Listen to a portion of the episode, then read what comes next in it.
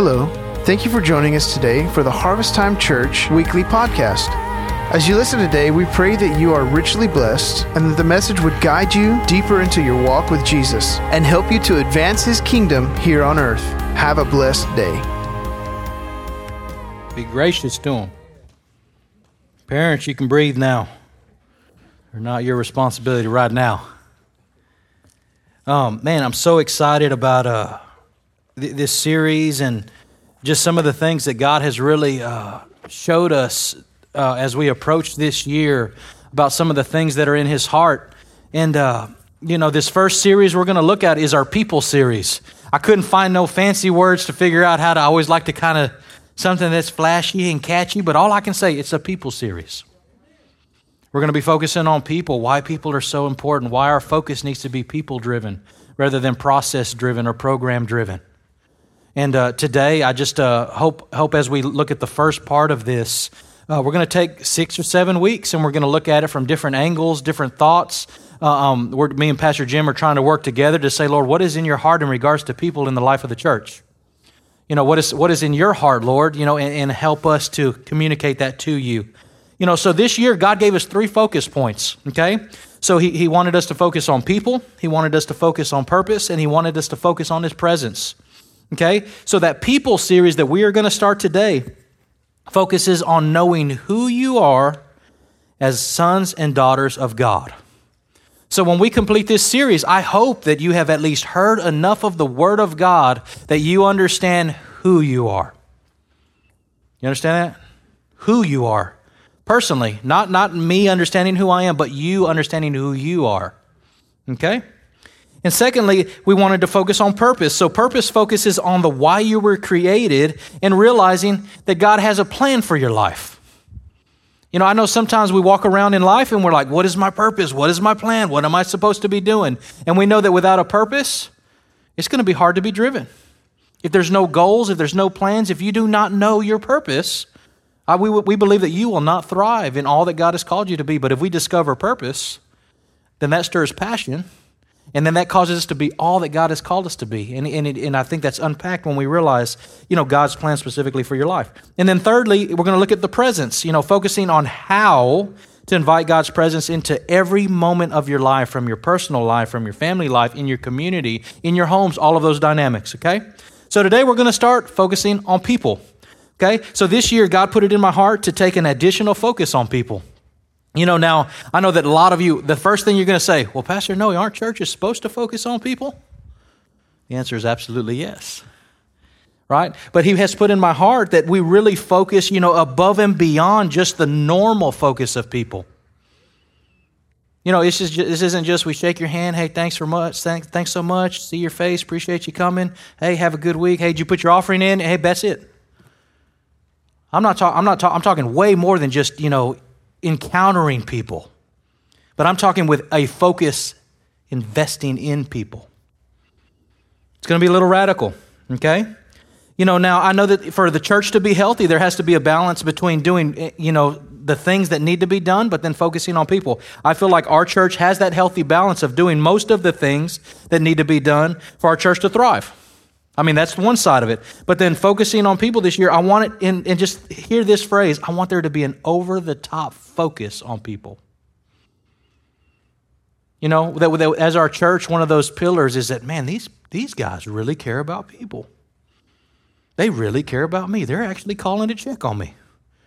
They're not calling on me to, to just check on me, make sure I'm giving my offering right? You know, that there's, you know, it's going to look very, very radical in, in, a way that you say, you know, well, what's in it for them?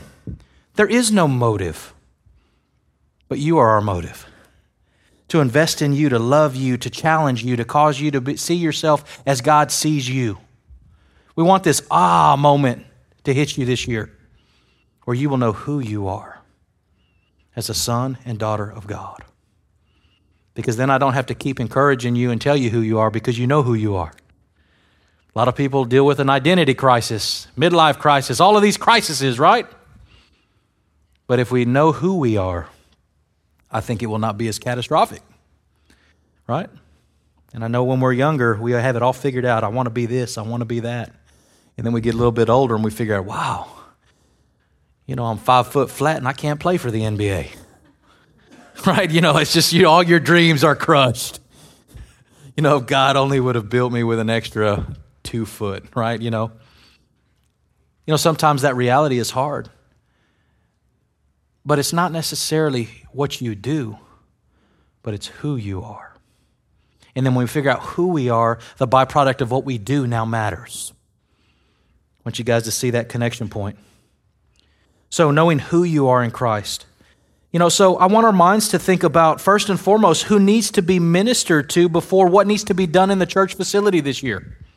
I know we spent a lot of effort and energy this last year focusing on what needed to be done, what needed to be replaced, what walls are about to fall over that we need to make sure they don't fall over. Right? You know, but I want our focus to be on, hey, how can we meet the needs of people first and foremost before, hey, what needs to be done in the facility? Now somebody said, So Pastor Noe, we're not doing any projects this year? I didn't say that. But the focus, the emphasis is on people.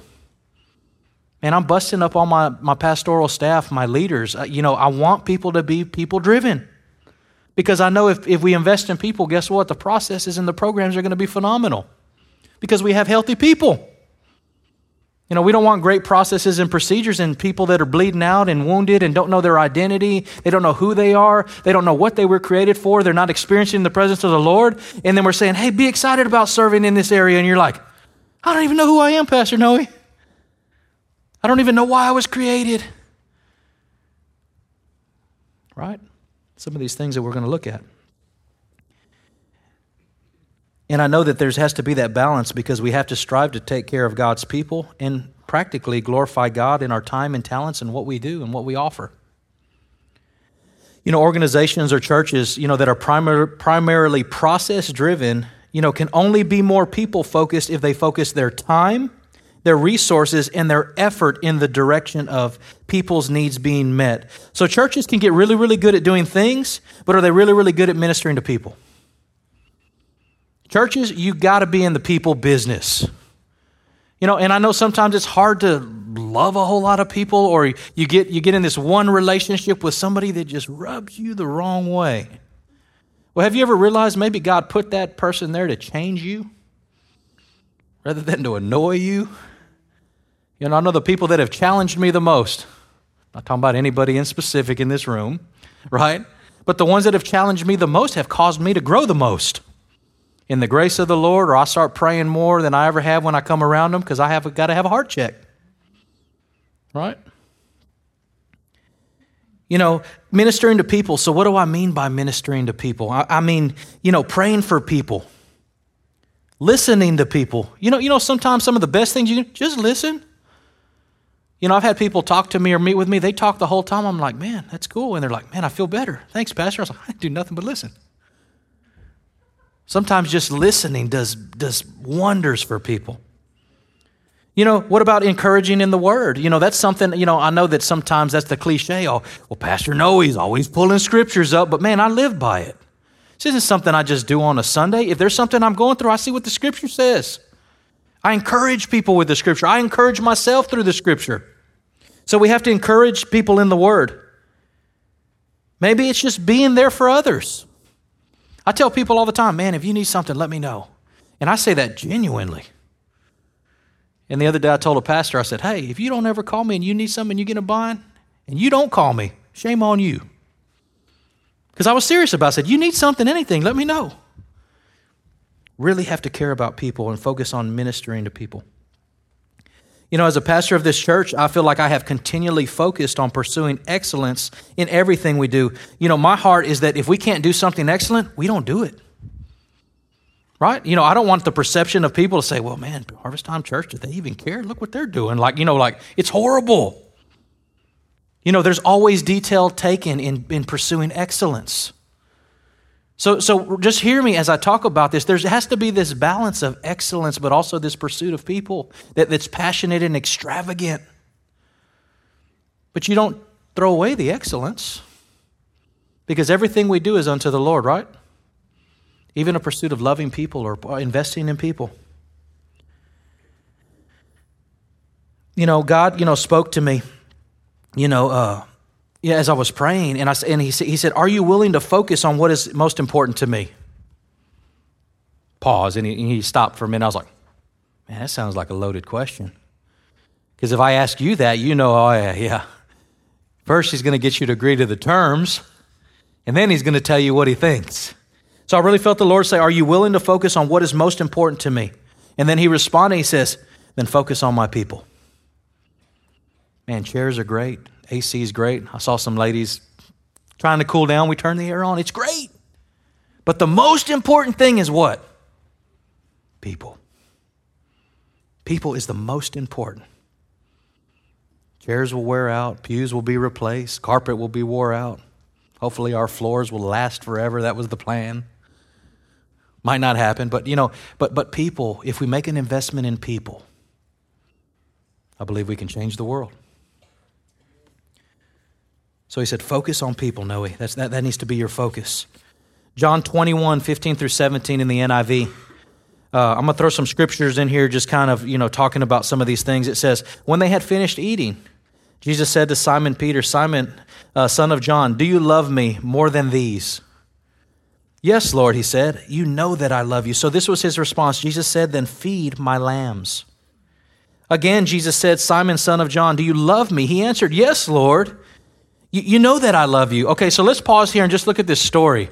So if your spouse is asking you if they love you and, and they ask you twice, oh, I'm in trouble already, man. Like, I mean, like, I said I loved you when I married you. Wasn't that good enough? You know, and then you're asking me once. Okay, you're asking me twice. And he says it one more time. He says, Yes, Lord, I love you. And then the third time he says, Simon, son of John, do you love me? So at this point, Peter was hurt. You know, that, that, that, translation also says grieved. He was like, man, well, you know, maybe me and Jesus aren't as tight as I thought we were, right? You know, so he's grieved. He's cut to the heart. But Jesus asked him the third time, he says, Do you love me? He said, Lord, you know all things, and you know that I love you. And Jesus said, Feed my sheep. If we look at the New King James Version, you know that it says, you know, it really caught me off guard because it said, Feed my lambs, feed my sheep, and feed my sheep. And I was like, So, Jesus, you're going to say the same thing three times. So then I looked at the NIV, and there's actually, and the NIV does a good job as far as breaking it up. It says, first and for, foremost, feed my lambs. And then he says, take care of, right? Take care of the sheep. And then he says, feed my sheep. So in essence, what he's saying in this passage is that, you know, um, that, that a lamb is a young sheep. Well, how many of you know that every child we just sent out is a young sheep? It's a lamb, right? So they're just as important as each of us. The command is exactly the same that we invest in them just as much as I invest in you. Just because I just preach on Sunday to adults doesn't mean that I don't care about children. You know, right now I got my greatest asset in children's ministry. Y'all know who that is? It's my wife. One of my greatest assets, she's back there serving the children because we see the value of investing in children.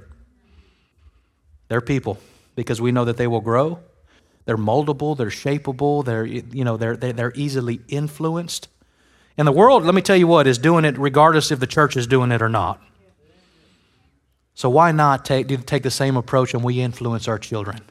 We invest in them. We feed the lambs, the, the young ones. So then he says, you know, so in this passage, what Jesus was really saying, practically, he was saying, feed the young sheep, feed the older sheep, and shepherd over the flock. Take care of them. And the sheep always represented what? People. Right? He didn't say build the fence, he didn't say cut the grass. He said worry about the sheep. Right? So the focus is always on people. You know, so we have to realize that the church was never intended to be about a building or a place. It's always been about the people of God. You know, I know COVID challenged us a little bit because we were like, hey, man, the church is shutting down. Well, if the church was being shut down, that was not the church. Now we had to close the building and we figured out how we were going to navigate as COVID ramped up and what are we going to do. And we couldn't meet corporately, but that never destroyed the, the church. Our perception of what the church was kind of got shook a little bit because we're like, oh, well, what about the lights and the stage? And I have to go to church to be the church. No, that's something I think that we've made it. Now, there is power in the corporate gathering. There's scriptures that say, hey, do not forsake the gathering of the saints, as some of you are in a habit of doing, right? But there's multiple facets, Right? It, sa- it says, you know, the gates of hell would not prevail against the church. And let me tell you what COVID was not the gates of hell for the church. Now, some of them, it affected them like that. It shut the whole thing down. I said, oh, no. You're going to have to try harder than that, devil. Right? The church is me, the church is you.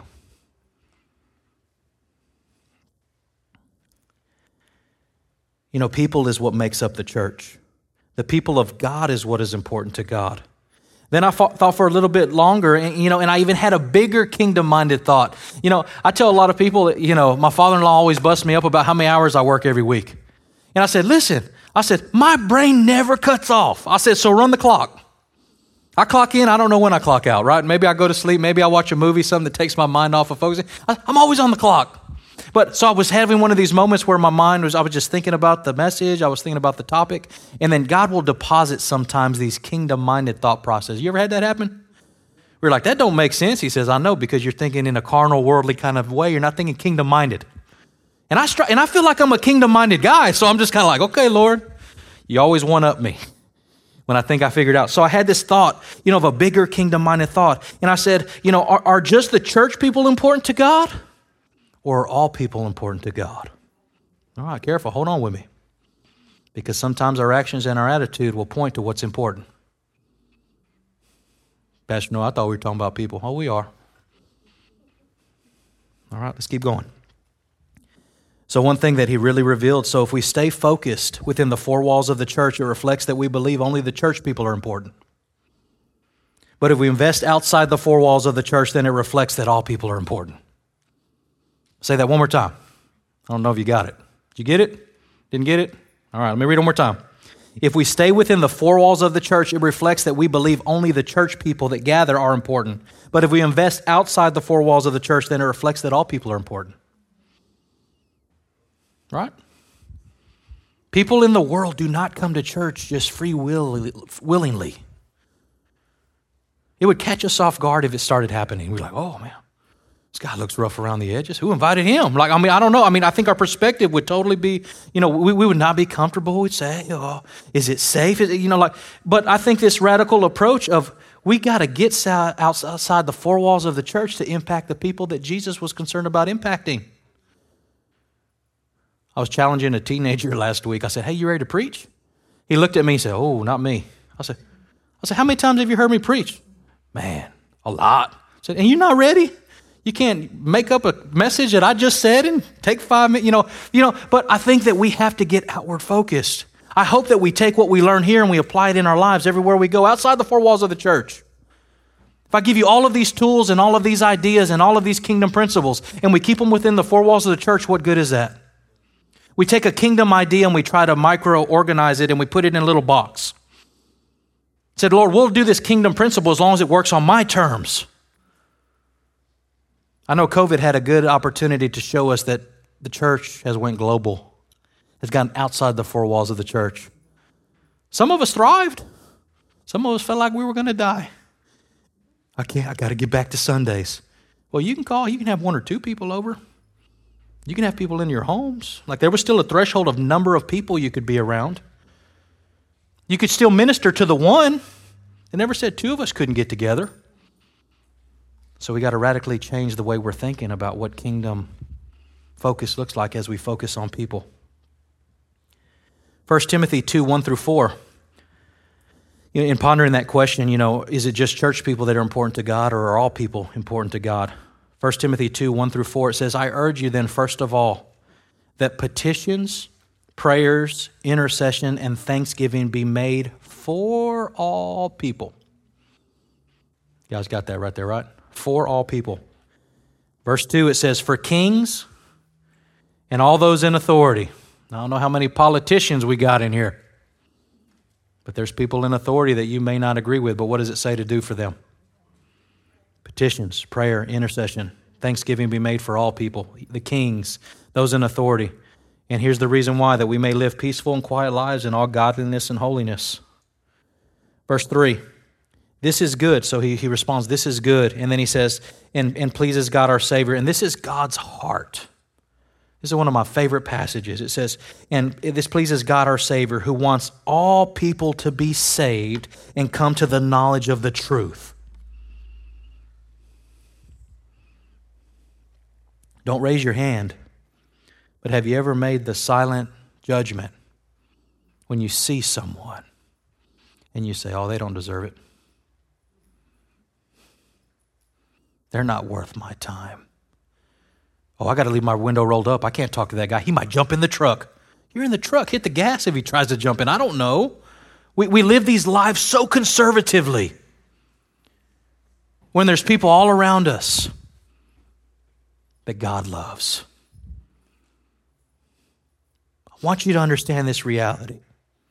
People are the most important thing to God. God wants all people to be saved and come to the knowledge of the truth. So we must care about all people just as much as God cares about all people. Now, unless our heart changes, we won't be able to do that. Unless our perspective changes, we won't be able to do that. Now, in order to impact people this year in the way that God has put in my heart, it's going to take all of us working together being people focused. Okay? You know, what can you do to impact the, eh, you know, people with the love of God? Who, who can you minister to that I can't, and who can I minister to that you can't? It's, it's in a collective approach. What about inside the church? What does it look like to truly love each other? It's going to take all of us as individuals, not just coming together looking to have our needs met. You ever been there? Oh, I got to go to church. For who? For everybody else or for yourself? Most of the time, we come to church selfishly. Man, I need some more Jesus. I'm running out. My cup's empty right now. To have my needs met. Who's guilty of that one? Man, if you ain't raising your hand, you're lying. I'm going to have another sermon on lying. Come on. You've all said it, man. I got to go to church this Sunday. I ain't been in two weeks. Devil creeping up on me. I mean, think about it. You know, you, you, you, we come for selfish motives, but we have to shift that understanding. You know, not just coming to church looking to have our needs, but, but coming to church looking to your left, looking to your right, asking ourselves, how can I meet the needs of others? You ever look to your left and say, oh man, I don't know this person over here. Maybe I should introduce myself. I wonder if they have needs. I wonder if they're doing okay. Hey, they have kids. I wonder if their kids are doing okay. I wonder how his job's going. I know COVID's been rough on him. You know, are we focusing on the needs of others or are we so selfishly focused that we're not paying attention to any of that? It's a what's in it for me attitude. So we have to be focusing on others, meeting the needs of others, rather than just having our own personal needs met. So the key to success is, is really reaching as many people as possible with the gospel and the love of Christ. You know, big picture, it's realizing that you need me and I need you had a preacher tell me, says, you know what, them people really need you, Pastor Noe, even though y'all don't act like it sometimes. Or you pretend like you got it all together. You need me, but guess what? I need you. Not to just do things, but I need relationship. I need people checking on me saying, Pastor Noe, how you doing? Man, I'm doing horrible. Thanks for asking. You gonna pray? Oh, never mind. I don't want to talk about it no more, right? Because the pastor always has it together. He doesn't carry any burdens. He's got the best job ever. He just preaches on Sunday. If you only knew what I do throughout the week. Preaching's kind of the easy part sometimes. I had a pastor friend tell me, man, if all I had to do was preach on Sunday, it'd be the greatest job ever. But we're in the people business. How many of you know the people business is messy? Don't believe me? Look at your own family. Yeah. oh, Pastor Noe, we don't do that. We come to church. Lies, man. Come on. People business is messy. You know, if we don't respond in love, if we respond out of anger and hate and bitterness, man, we destroy a whole bunch of relationships. But when we respond as the church and we're more concerned about other people than we are ourselves, laying down our lives as Christ laid down his life for the church, man, we begin to see this beautiful picture of love for each other. It says, how, how will you know that you're my disciples? Because of your love for what? One another, not a love of self. Everybody loves themselves, takes care of their own. But will you love your neighbor as yourself? Will you lay down your life for the person to your left, the person to your right? Someone said, Man, you're challenging me. Yeah, it's challenge. This, this, this, this, this is radical thinking. Most people just live in the shallow Christianity of comfort. But we never do what God has really asked us to do or what Jesus has commissioned us to do. But if we realize that God loves people, God better change our heart where we can start loving people. Not just by actions, but saying, Brother, I love you. Well, what have you done for him to show you his love or show you your love towards that person? Well, nothing. Think that'd be good, all right for your wives? They say, hey, just tell me you love me, or no, show me you love me. Think about that. Like, it, love, love is an action also. It's not just words. Let your actions match your words. You know, so our mission and vision here at Harvest Time Church is to focus on being a home. It's focused on bringing all people into a real relationship with Christ. And, and you realize that we all have to be a part of that bringing process. So let's look at that vision. I don't know if you guys have ever noticed on that bulletin on the very top under that, that home thing, it, all, it says it every Sunday. So you're like, man, I didn't even know it was on there, Pastor Noe, but it talks about being a home. So that acronym, the H O M E, represents four things as our vision of the church. First and foremost, a heart to serve. You're like, man, that's why you want everybody to serve? Absolutely. That's part of our heartbeat. Serving makes it not about you. Causes you to serve somebody else. Well, I don't want to. It don't matter if you don't want to. That's what Christ served. He said, you know, serve others. Do as I do.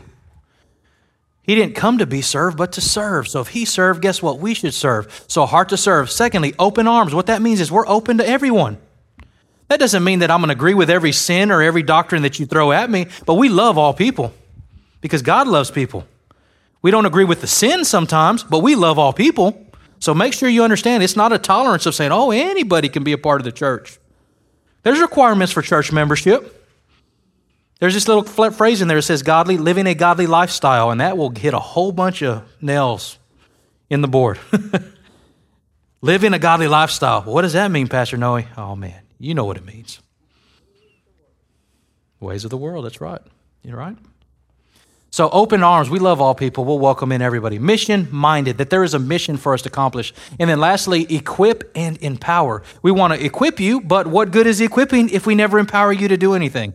So, that's the first part of our vision is to be a home. Secondly, our mission statement. Everybody should know our mission statement. It's bringing all people into a real relationship with Christ by knowing, growing, and going towards God's given purpose. Now, bringing all people, that's just not me bringing people.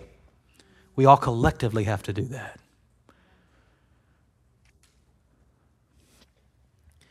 James and Cecily. What, what's the girl, girl, girl's name you bring? Huh? Nope, the young one.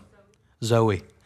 The story that Zoe tells is so funny. The first time she came to church, I've heard it secondhand, I never heard it from her mouth.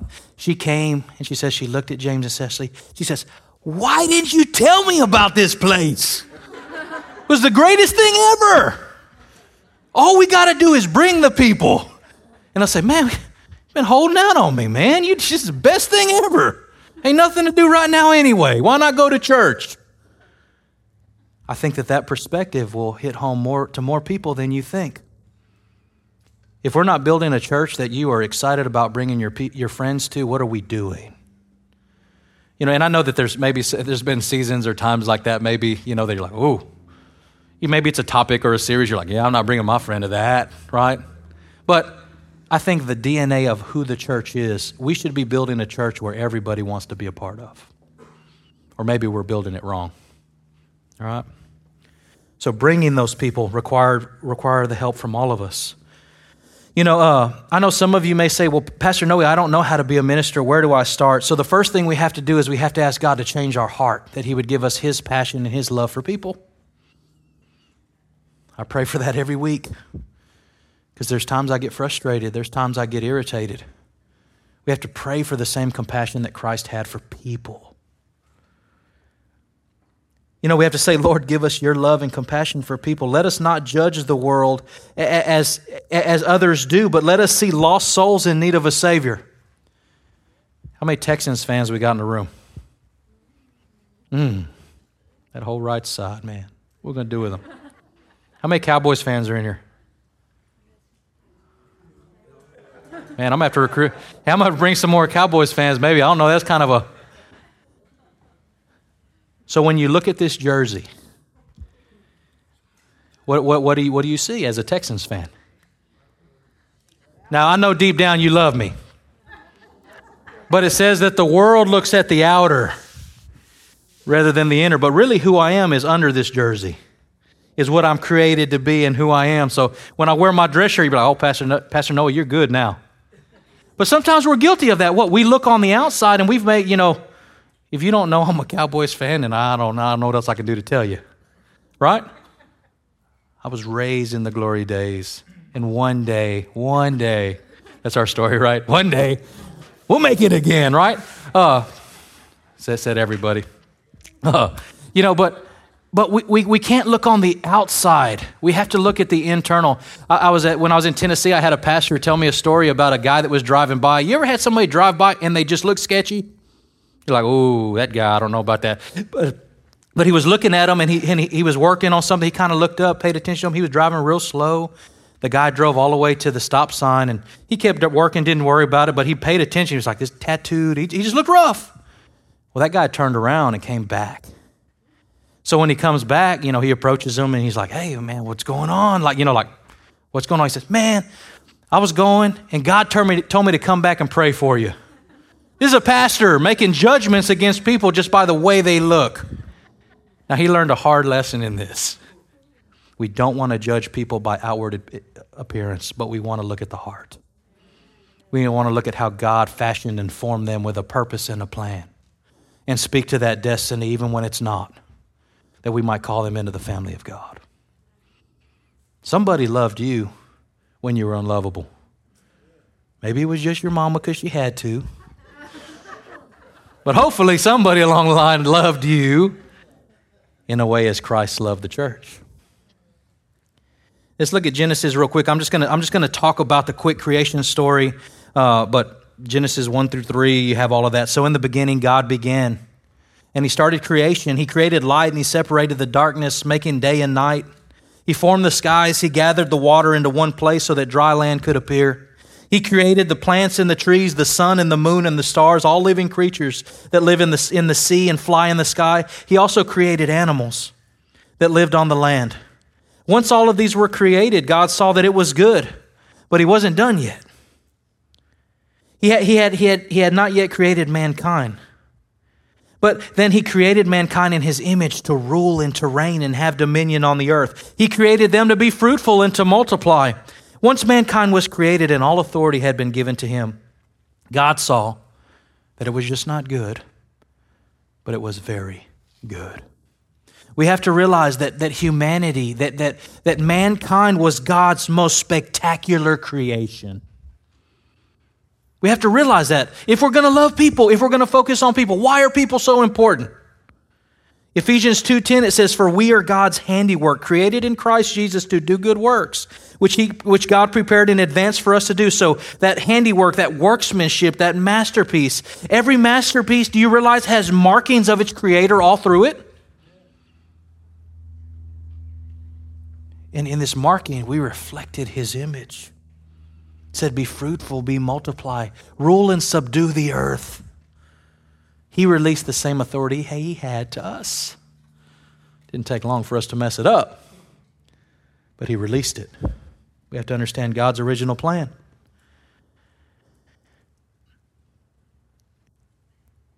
So, really, you know, when, when I look at how many, how many of you know who Thomas Kinkade is? You've ever seen one of his images? Man, he, you know, he's one of my favorite artists. You know, he, he does, he, he uses shadows and he uses light and he uses texture and contrast and he creates these, these environmental pictures that, that are, to me, are just phenomenal. And, and as I look at it, you know, he uses, he uses all of these things, you know, and if I'm looking at a group of picture, I can usually pick out which one's his because I'm familiar with the brushstrokes and the phasing and the colors and the textures. You know, if I'm going through, oh, that's that one. Now, I've seen some art, I don't even know how the heck it's art. You ever seen that? Michelangelo is some good, you know, and then there's these ones that it's just like, why is it art? Because you're the first one they created. I said, I should be a millionaire because my kids create art every day. But yet I can't sell it for anything, right?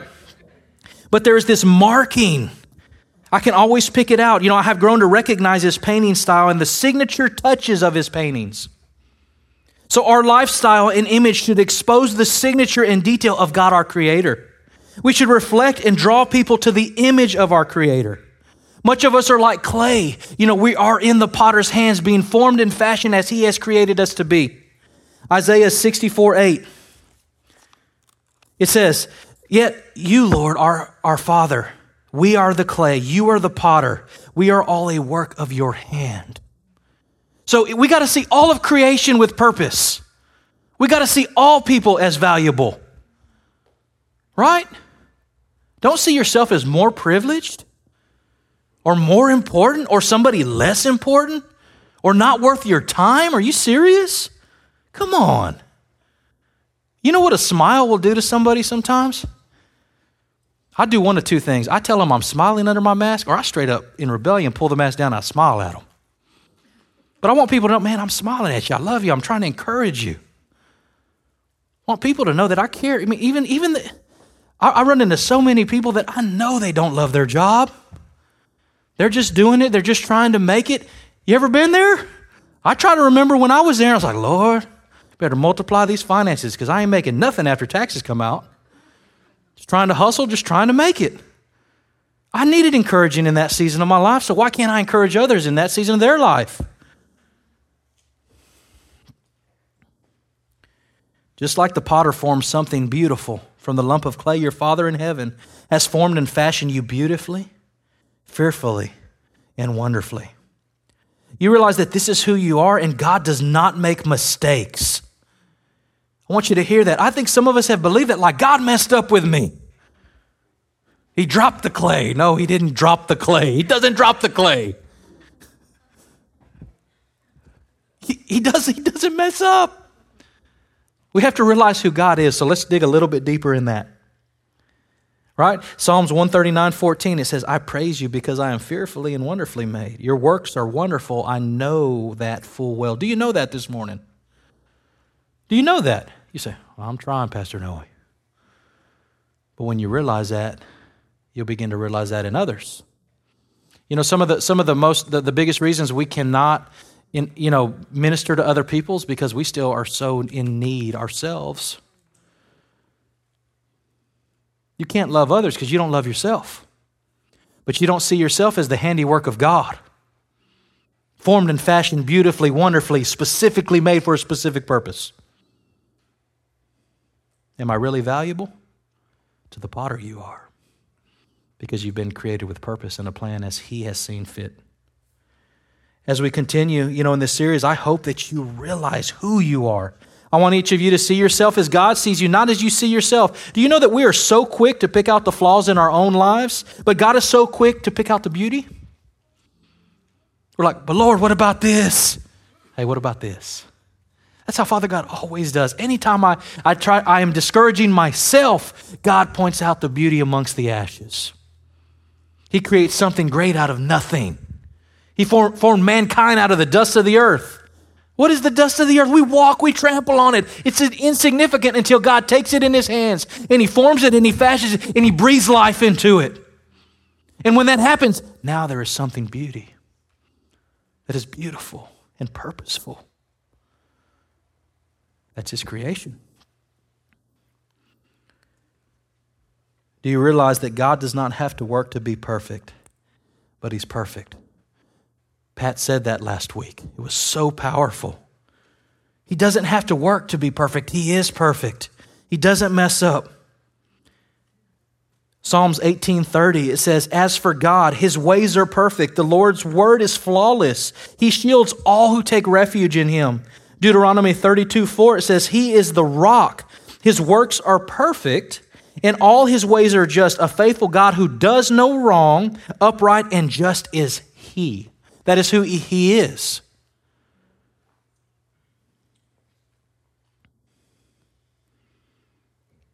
The only way we can unravel that God messed up is if we believe the lie that God is not perfect.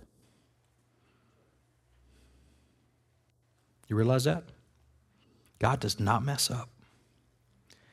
People have to be important to us because why? People are important to God. You are important to God. You know, this is going to be our core scripture that we're going to look at as we focus on this people series. 1 Peter 2 9 through 10. It says, But you are a chosen people, a royal priesthood, a holy nation, God's special possession, that you may declare the praises of him who called you out of darkness into his wonderful light. Once you were not a people, but now you are a people of God. Once you had not received mercy, but now you have received mercy. If we look at this passage in John 14, 8 through 14, you know, uh, Philip is challenging Jesus and he says, uh, Lord, show us the Father and it'll be enough for us. So Jesus answers, He says, Do you know me, Philip? Even after I've been with you such a long time. Anyone who has seen me has already seen the Father. So how can you say, Show us the Father? Don't you believe that I am in the Father and that the Father is in me? Uh, the, the words that I say to you, I do not speak on my own authority. Rather, it is the Father living in me who is doing the work. Believe me when I say that I am in the Father and that the Father is in me. Or uh, at least believe on the evidence of the works themselves. Verse 12 Very truly I tell you, whoever believes in me will do works that I have been doing. They will do even greater things than these because I am going to the Father. And I will do whatever you ask in my name so that the Father may be glorified in the Son. You may ask whatever, anything in my name, and I will do it. We have to understand that same configuration. The Father was living inside of me, and so therefore I did the work. The same Holy Spirit that raised Christ from the dead lives in me, so guess what? We should be doing the same work. It should be consistent. Just like everybody saw God in Jesus and Jesus in God because they were connected, the world should see us as followers of Jesus because we are full of the Holy Spirit. Doing the works, receiving the love, releasing the love, all of those things that are important in being who God has called us to be. We should be a reflection of Jesus to the world. When you look at yourself, do you see Jesus coming out? Or see a whole lot of flesh and a whole lot of self? I'm not saying we've all arrived, guys. We're all in need of a Savior every single day. But I believe that if every day, if we approach a day saying, Lord, help me to be kingdom focused, Help me, help me be mindful of the people around me and help me to love like you love. I believe that our days will be different. You know, every time I pray for, for an opportunity to encounter somebody, I always encounter it and I know it's there. And I'm like, ooh, I asked for it. Now I have a chance to do something with it. I can take a little bit of time or I can be in a hurry, right? Well, I got things to do. I don't have time to sit here and talk. Because I mean, sometimes I ask people, "Hey, how you doing?" all the time. I don't know if that's a pastor thing, but I mean, the moment you either if you say, "I'm doing great," and your shoulders say, "Hey, you sure?" I mean, I got. I mean, I learned a long time ago in school. Said, "Hey, if you notice their eyes are not looking at you, or their their shoulders are dropped, or their heads looking, something ain't right. Look at the signs. Ponder just for a moment and just say, "Hey, are you sure?" Man, if you really want to be bold, say, "Hey, is it all right if I pray for you?" Man, you talk about you'll get spiritual real, real quick or, or get an opportunity real quick to minister the love of Christ to somebody. I mean, even just telling somebody, hey, you know God loves you. You know that's not a lie, right? You may not love them at that moment because you don't know, but the truth is, God loves them. Says he, gave, he, he, he wants all to be saved and come to the knowledge of Christ. You're not lying. You're just being an advocate to the, from the Lord saying, hey, God, you know God loves you. Man, you, the moment you say that, something is going to happen they're going to start talking about, oh, well, let me tell you what I think about God. then you see what comes out. Apologize. That's what I always do when somebody's been hurt by the church or, you know, has a bad experience with God, you know, or whatever. Like, most of the time it's because the perception was wrong. It was the handiwork of the devil, not the handiwork of God in their life. And they blame the devil for something God never intended to happen. Maybe it was a byproduct of sin and just the fallen world we live in, and you're blaming God, but yet it was man's choice that put us in this downward spiral. And, you know, but that's not God's heart. It actually says that He grieves with those who are hurting and broken. Right? You know, be that advocate. Right? But just take a moment, take some time. Don't be in a hurry. We should all be reflecting Jesus to the world. People will be important to us because people are important to God. Hey, say this after me. Say, people matter. Say one more time. People matter. And as you walk around, people to your left, people to your right, in the grocery store, the mom that's struggling with the three kids and trying to get the groceries in the car, whatever it is, people matter. Can I help you? Can I help? You know, you really feeling the love? Pay for their groceries or something. Do something radical that's going to show the tangible love of God. You know, Becky and I have been looking for opportunities to uh, bless people in radical kind of ways. I always laugh. I tell people all the time, I said, every time I have cash in my wallet, God tells me to give it. So I learned, don't keep cash in your pocket, Noe. No, I'm just playing. That's not my heart. But I'm serious, you know, and sometimes I know what I have in there, and sometimes it's a lot and it's costly. You know, the other day, uh, I'll just expose myself a little bit. It was kind of funny. Uh, my kids always ask for offering. Well, all I had was 20s and 10s, and I usually give them dollars because I give my tithe online.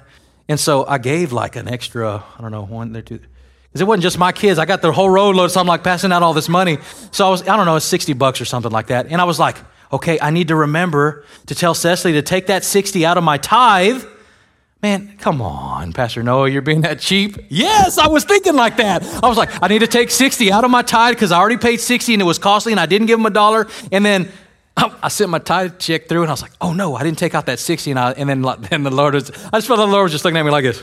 Really? Really? And it was a heart check because it was just like, can I not be that generous? Because once I gave my tithe, then I could give my offering. So really, that's offering category now. And my, I didn't even get no tax deduction for it. I just threw it in the bucket. Come on, you know, I'm just being transparent, real, but all these thoughts went through your pastor's mind, so I know you're being challenged with those things sometimes. But God is calling us to be radically, extravagantly, you know, in, in our giving. I want to walk up and do something. And you know, eh, you know, uh, Church of the Highlands is a church out of Alabama. Uh, they, they have these cards, and I know we got invite cards and different things like that. But the card says just a little bit of something extra to know God cares. And I think about that. I don't know what the waitress is going through. I don't know what the people around me are going through. You know, uh, man, I got this nice cooler for my for my birthday, and I'm real frugal with my finances. I could not buy a Yeti ice chest. I don't know if you own one. If you do, praise God for it. I could not justify my mind buying a Yeti, so I bought a Magellan. Super nice. So, guess what? I've been keeping sodas in the back of my truck, testing the ice theory, right? So, one of these radical ways of how can I bless people at all the time? And I was like, you know what?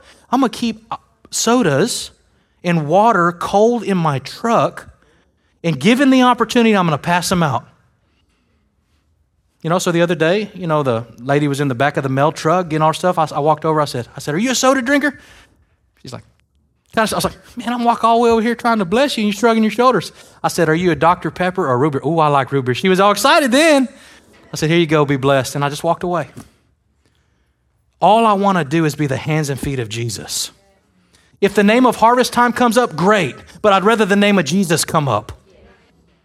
Because I'm sure people, hey, well, man, what church you go to? Well, just so, and I'm going to tell, if they ask me, I will tell them. But my motive is not to tell them about harvest time, but my heart is to tell them about Jesus. That's the motive. Man, that's a lot to give. I know, but it's all right because Jesus gave a lot. Let me tell you the greatest story ever.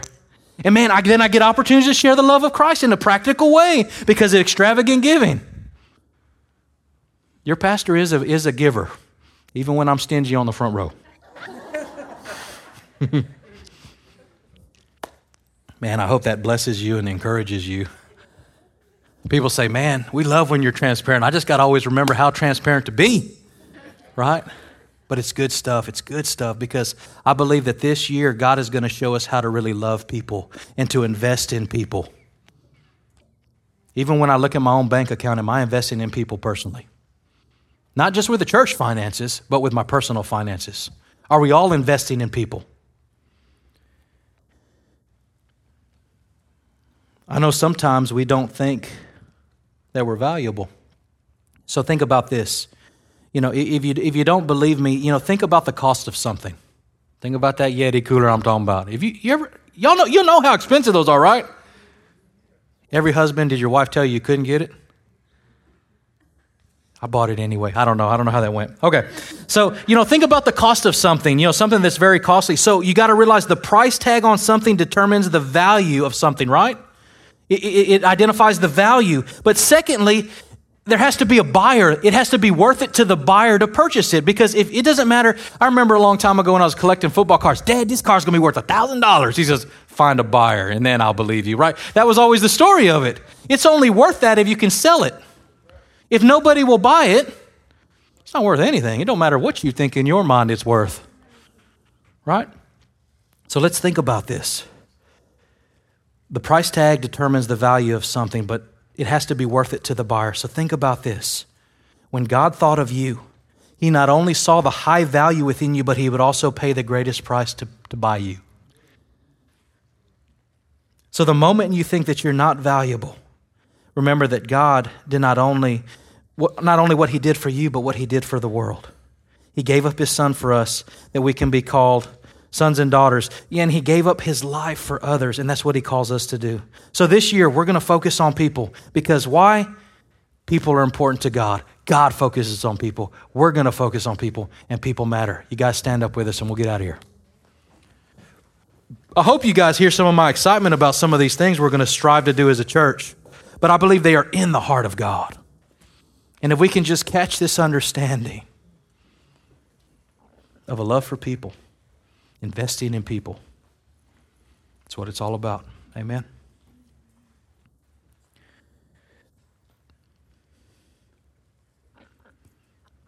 I know to love people as God demands of us, we have to be healthy and whole. We need to be know that we're loved and that we matter to God. Is there anybody this morning that you say, I am challenged with that? No, just lift your hand real quick. I want to pray just real quick over you guys. You say, hey, man, I just, I don't feel very valuable to God sometimes. Yeah, I see your hands. You can pick it up, put it down real quick. I'm just going to pray for you and we'll get out of here. Once you understand your value, you will see the value in others. Amen. Father, I thank you for each one here under the sound of my voice. Father, this, this, uh, this season, as we look at this series focusing on people, God, I pray that you would just radically help us to love people. I don't care about the cost. I don't care how foolish it looks to the world. Father, I pray that we would be led by your Spirit in how to do it and when to do it. And Father, I pray for strategies of heaven to come for us, that we would know how to make an impact in the lives of people.